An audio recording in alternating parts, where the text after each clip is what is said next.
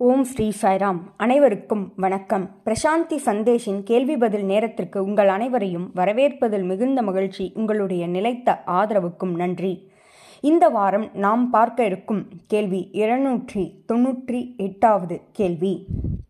இந்த கேள்வி என்னவெனில் how to be a servant and a master of a different kind இந்த பக்தருடைய கேள்வி என்னவெனில்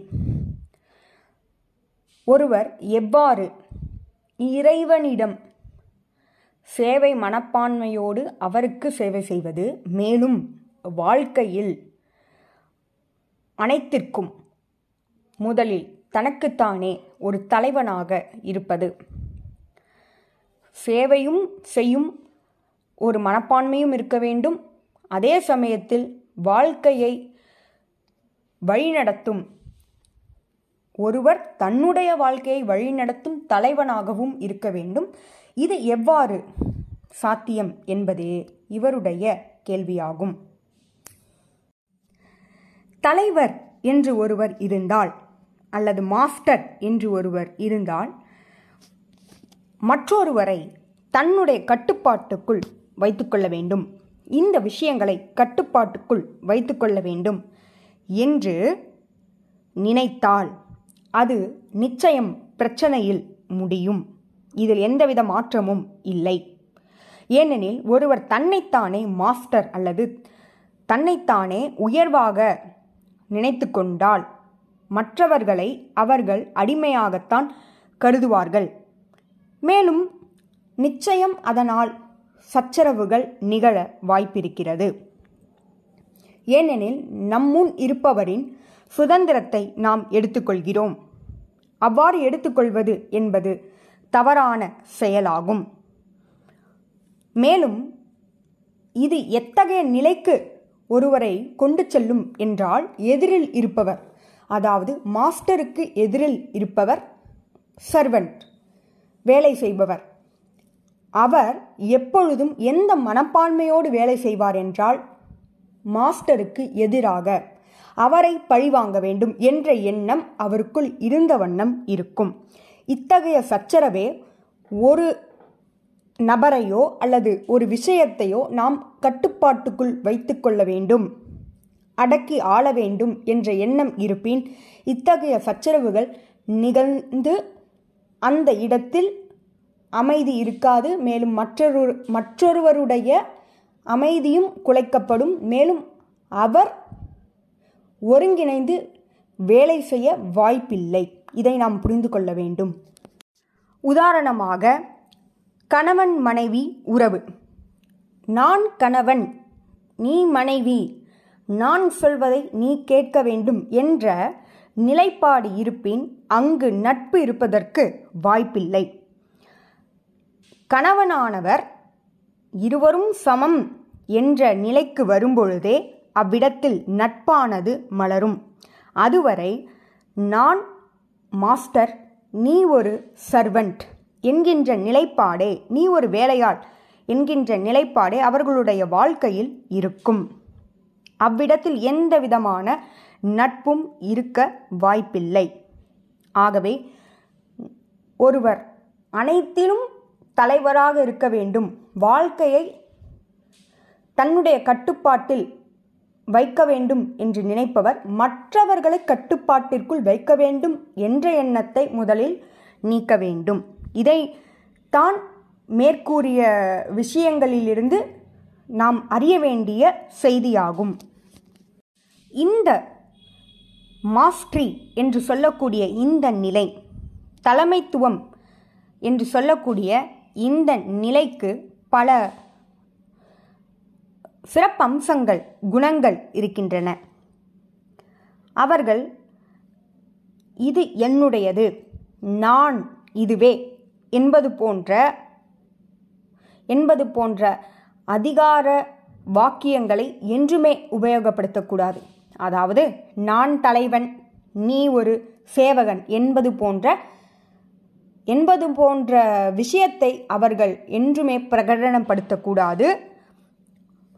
உதாரணமாக கடவுள் என்றுமே நான் அனைத்திற்கும் தலைவன் உயிருள்ள உயிரற்ற அனைத்திற்கும் தலைவன்.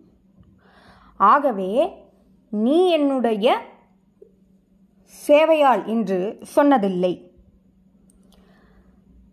அவ்வாறு அவர் சொல்லாது இருப்பதால் மேலும் நானும் நீயும் ஒன்று என்று சொல்வதால் நீயும் நானும் வேறல்ல என்று சொல்வதால்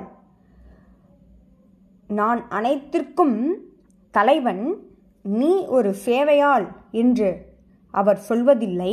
நீயும் நானும் ஒன்று என்ற சத்தியத்தை அவர் எடுத்துரைப்பதால் என்றுமே நான் தலைவன் நீதான் ஒரு பக்தன் என்பது போன்ற அதிகாரத்தை அவர் வெளிப்படுத்தாது இருப்பதால் என்றுமே அவர் தலைவராக இருக்கிறார்.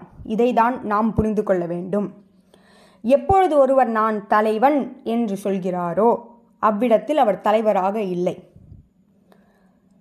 ஏனெனில் அவர் நான் இவ்வாறு இருக்கிறேன். ஒரு நிறுவனத்தில் அல்லது ஒரு ஒரு கம்பெனியில் நான் தலைவன் நான் சொல்வதை நீங்கள் கேட்டாக வேண்டும் என்ற நிலைக்கு வரும்பொழுது எதிரில் இருப்பவர் எதிரில் இருப்பவர் தன்னுடைய தலைவனுக்கு கீழ் வேலை செய்ய தள்ளப்படுகிறார். மேலும் அவர் பழிவாங்கும் நோக்கத்தோடு இருப்பார். அவருக்கே அறியாமல். ஏனெனில் அவருடைய சுதந்திரமானது பறிக்கப்பட்டுவிட்டது. ஆகவே கடவுளிடம் சேவை செய்யும் நபர்கள் தாசோகம் என்று நாம் சொல்கிறோம். கடவுளுக்கு சேவை செய்ய வேண்டும் என்ற எண்ணம் ஒருவருக்கு ஏற்படும். எனில் அது அவரே தேர்ந்தெடுப்பது. நான் இறைவனுக்கு சேவை செய்ய வேண்டும். இறைவன் நீ எனக்கு சேவை செய்ய வேண்டும் என்று கூறுவதில்லை. நான் இறைவனுக்கு சேவை செய்ய வேண்டும் என்று முன் வருவதுதான் மாஸ்டரி. அவ்விடத்தில் அவ்விடத்தில் நான் இறங்கி வர வேண்டும் என்று நான் முடிவெடுக்கிறேன். மனிதனானவன் தான் இறங்கி வந்து இறைவனுக்கு சேவை செய்ய வேண்டும் என்று அவனே முடிவெடுக்கிறான். அந்நிலை தலைவனுக்குரிய நிலையாகும். ஒரு இடத்தில் வேலையால் உருவாக்கப்படுகிறார். சேவை செய்யும் நபர் உருவாக்கப்படுகிறார். ஆனால் இறைவனை பொறுத்தவரையில் நாம் இறங்கி வந்து அவருக்கு சேவை செய்ய வேண்டும் என்ற முடிவை நாமே எடுக்கிறோம். ஆகவே இதுவே தனித்துவமாகும். இல்லையெனில் நிச்சயம் அவ்விடத்தில் சண்டை சச்சரவு ஏற்படும். இந்த விஷயத்தில் நமக்கு ஒரு தெளிவு வேண்டும். இறைவனுக்கு சேவை செய்ய வேண்டும் என்ற முடிவை தாமே எடுப்பதால் நாம் அவ்விடத்தில் தலைவனாக இருந்து சேவை செய்ய வேண்டும் என்ற நிலைக்கு நாமே முடிவு செய்து இறங்குகிறோம் என்பதே மிகப்பெரிய வலிமையை ஒருவருக்கு கொடுக்கும். அவர் சேவைதான் செய்கிறார். ஆனால் மிகப்பெரிய வலிமையை கொடுக்கும். ஆனால் பிற இடங்களில் நீ செய்தாக வேண்டும் என்ற கட்டளைக்கு தள்ளப்படும் பொழுது அவ்விடத்தில் அவர்களுடைய வலிமையானது குறைக்கப்படுகிறது. அவ்விடத்தில் மனமானது அந்த தலைமைக்கு கீழ் வேலை செய்ய விரும்புவதில்லை. அங்கு வேலை செய்ய விரும்பாததால் அங்கு சச்சரவுகள் ஏற்படும். ஆனால் இந்த பக்கம் பார்க்கும் பொழுது கடவுள் என்றுமே நீ சேவை செய்ய வேண்டும். நீ எனக்கு சேவை செய்ய வேண்டும் என்று கூறுவதில்லை. நாமே முன்வந்து அவர் பாதத்திற்கு சேவை செய்ய வேண்டும். உன் பாதத்தில் நான் சரணடைகிறேன். நான் என் வாழ்வில் சேவை செய்ய வேண்டும் என்று கூறுவதால் அவ்வாறு கூறுவதால் அவ்விடத்தே இணக்கம் ஏற்படும். இவ்விடத்தில் என்ன நிகழ்கிறது என்றால் இறைவனை தன் தலைவனாக கொள்ள வேண்டும் என்று மனிதனானவன் தலைவனாக தனக்குத்தானே தலைவனாக இருந்து தன் மனதிற்கு தலைவனாக இருந்து இறைவன் என்னுடைய தலைவன் என்ற முடிவினை எடுக்கிறான். தன் மனதிற்கு அவன் தலைவனாக இருக்கிறான். அதுவே உண்மைத்துவம். அவனுடைய ஆசைகள் அவனுடைய அத்தனை விஷயங்களுக்கும் அவன் தலைவனாக இருந்து அவன் இம்முடிவை எடுக்கிறான். ஆகவே அவன் சேவை செய்ய வேண்டும் என்று இறங்கினாலும் அவன் தலைவனாக இருக்கிறான். ஏனெனில் அம்முடிவை அவனே எடுக்கிறான். இதிலிருந்து நாம் தெரிந்து கொள்ள வேண்டியது நாம் சேவாதலாக இருக்க வேண்டும் என்பது நம்முடைய முடிவு. ஆகவே நம்முடைய ஆசைகளுக்கும் நம்முடைய உணர்வுகளுக்கும் நம்முடைய மனதிற்கும் நாம் தலைவனாக இருக்க வேண்டும். இதுவே உண்மையான தலைமைத்துவம். பிறருக்கு தலைமையாக செயல்படுவதல்ல. நமக்கு நாமே தலைமைத்துவத்தோடு செயல்படுவதுதான் உண்மையான தலைமைத்துவம். பிறரை கட்டுப்பாட்டுக்குள் கொண்டு வருவது அல்ல.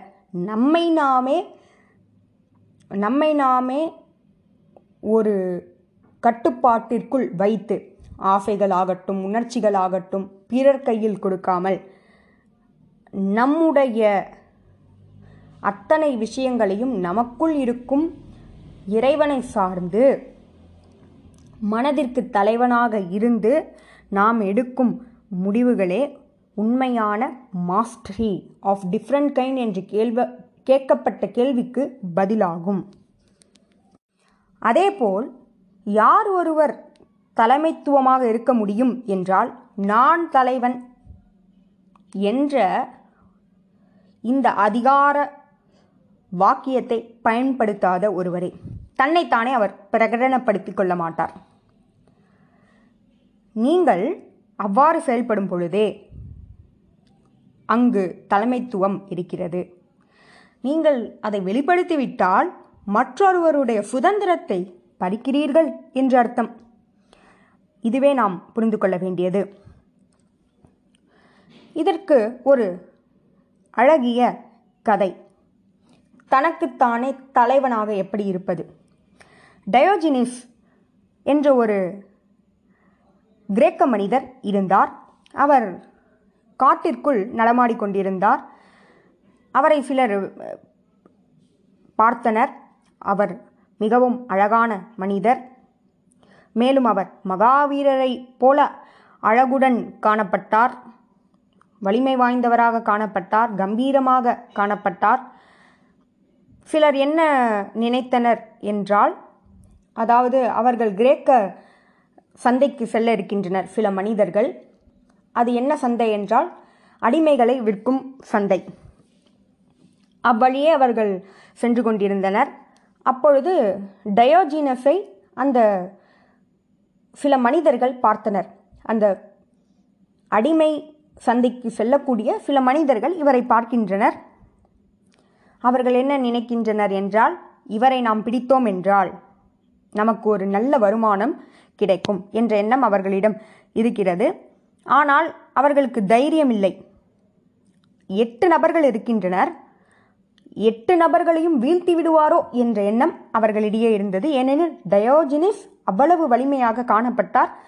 வலிமை வாய்ந்தவராக அவர்களுக்கு தோன்றியது. எதனாலும் பாதிக்கப்படாதவர் போல அவர்களுக்கு காட்சியளித்தார். டயோஜினிஸ் இவர்களை பார்த்து கொண்டிருந்தார். அவர்களிடம் ஏன் ஒரு கலக்கமாக காணப்படுகிறீர்கள் என கேட்டார். ஏதோ ஒரு பிரச்சனையில் இருப்பது போல தோன்றுகிறதே என்ன விஷயம் என்று கேட்டார். அதற்கு உடனே அந்த நபர்கள் முன் வந்து என்ன விஷயம் என்று கூற தயங்கினர். என்னிடம் உங்களுடைய பிரச்சனையை கூறுங்கள். இதுபோல் பலரும் என்னிடம் பிரச்சனைகளை கூறுவார்கள். நான் அவர்களுக்கு உதவி செய்வேன். உங்களுக்கு பிரச்சனை இருந்தாலும் கூறுங்கள் என்று டயோஜினஸ் அவர்களிடம் தெரிவித்தார். உடனே அவர்கள் கூறியது இது ஒரு கடினமான ஒரு சூழ்நிலை. இது எவ்வாறு நீங்கள் எடுத்துக்கொள்வீர்கள்? இதை எவ்வாறு எடுத்துக்கொள்வீர்கள் என்று தெரியவில்லை என்று கூறினார். உடனே டயோஜினிஸ் எதற்கும் பயப்பட வேண்டாம்.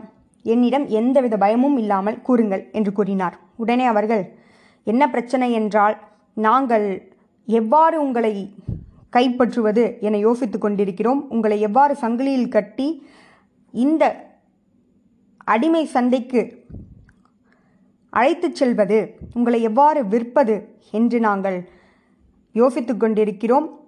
உங்களை விற்றால் எங்களுக்கு நல்ல வருமானம் வரும். ஆகவே உங்களை எவ்வாறு கைப்பற்றுவது என யோசித்து கொண்டிருக்கிறோம் என்று அந்த நபர்கள் கூறினார்கள். உடனே டயோஜினஸ் கூறினார் நல்ல விஷயம். உங்களுடைய இந்த எண்ணத்திற்கு எந்த விதமான தடையும் இருப்பது போல எனக்கு தெரியவில்லை என்று கூறினார். பிறகு டயோஜினஸ் என்ன செய்தார் என்றால் எழுந்து நின்று கம்பீரமாக நின்றார். எழுந்து நின்றார். உடனே டயோஜினிஸ் எழுந்து நின்றார். இவர் ஆபத்து மிகுந்தவர் தங்களை தாக்க வருகிறார் என்று அவர்கள் நினைத்தனர். ஆனால் அவர் அதற்கு எழுந்து நிற்கவில்லை. டயோஜினிஸ் அவர்களுடைய பையை பிடித்து இழுத்தார்.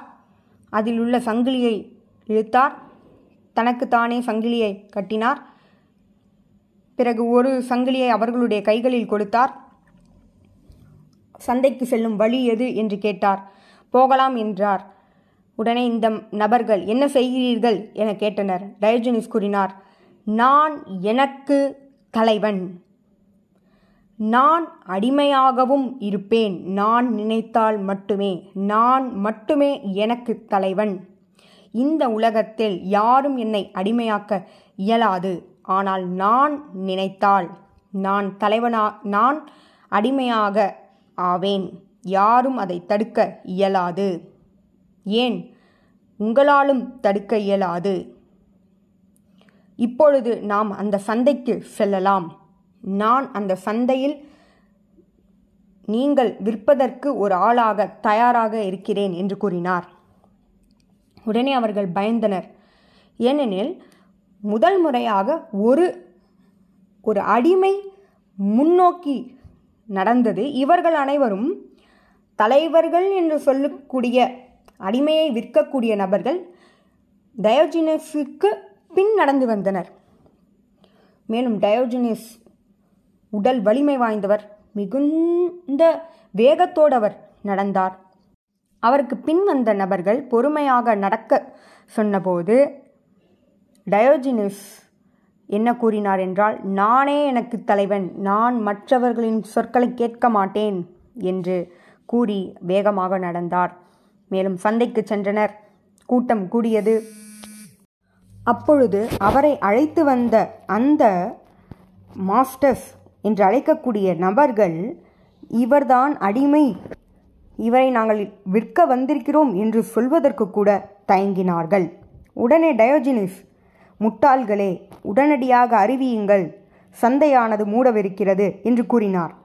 எனினும் அவர்கள் முன்வரவில்லை. டயஜினிஸ் அவரே அந்த மேடைக்கு சென்றார். இங்கே பாருங்கள் அடிமைகளே இன்று ஒரு மாஸ்டரை விற்க முன் வந்திருக்கிறார்கள் ஒரு மாஸ்டரை உங்களால் வாங்க முடியும் என்றால் நீங்கள் வாங்குங்கள் என்று அவர் கூறினார். ஆகவே தான் அடிமையாக இருக்க வேண்டும் அல்லது சேவை புரிய வேண்டும் என்பது அவரவருடைய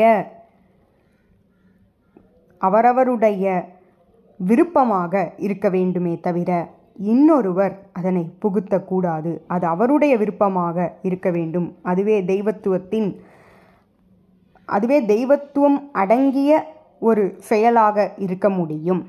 ஆகவே ஒருவர் தனக்குத்தானே தலைவராக இருக்க வேண்டும். அப்பொழுது அவர் சேவையும் புரியலாம். தனக்குத்தானே தலைவராகவும் விளங்கலாம். நன்றி. இதுபோல பல கேள்விகளோடு உங்களை அடுத்த வாரம் சந்திக்கிறேன். ஜெய் சாய்ராம்.